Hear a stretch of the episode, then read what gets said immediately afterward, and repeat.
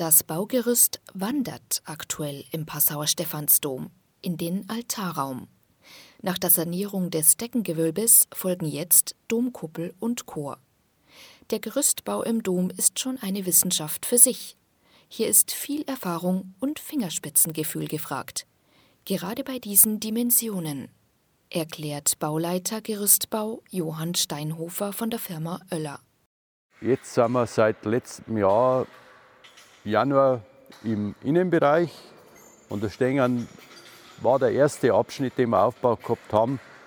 Das waren so circa, wenn man es ausrechnet, so 10.000 Quadratmeter Gerüst, die da stehen, plus äh, ungefähr 400 Quadratmeter Deckengerüst, die eingebaut worden sind. Vom Gewicht her darf das ungefähr so zwischen 100 und 120 Tonnen Material sein. Der Dom mit seiner historischen Fassade ist nicht irgendein Gebäude. Ihn einzurüsten ist eine große Herausforderung.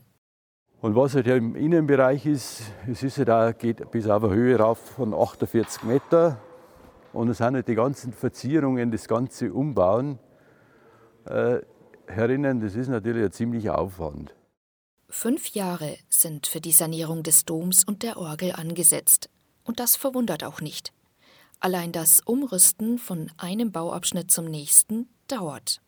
Also im Moment wird die Unterkonstruktion jetzt für das nördliche Querschiff und meinetwegen für die Vierungskuppel aufgebaut. Und der ganze Ablauf, bis dann die Restauratoren kommen können, dauert mit Sicherheit irgendwo knapp drei Monate, dass die loslegen können. Also die ganze Sanierung sind ja vier bzw. fünf Abschnitte, in die die aufteilt ist. Und das ist jeweils, dauert es ungefähr so drei Monate, bis dieser Auf- und Abbau erfolgt ist. Das Gerüst muss auf beachtliche 48 Meter gebaut werden, die Höhe der Domkuppel.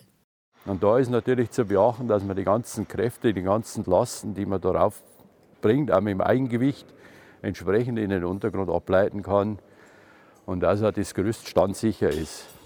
Und dass man halt auch alle Punkte so erreichen kann, dass keine Unfallgefahr auf dem Gerüst ist für diejenigen, die darauf arbeiten müssen.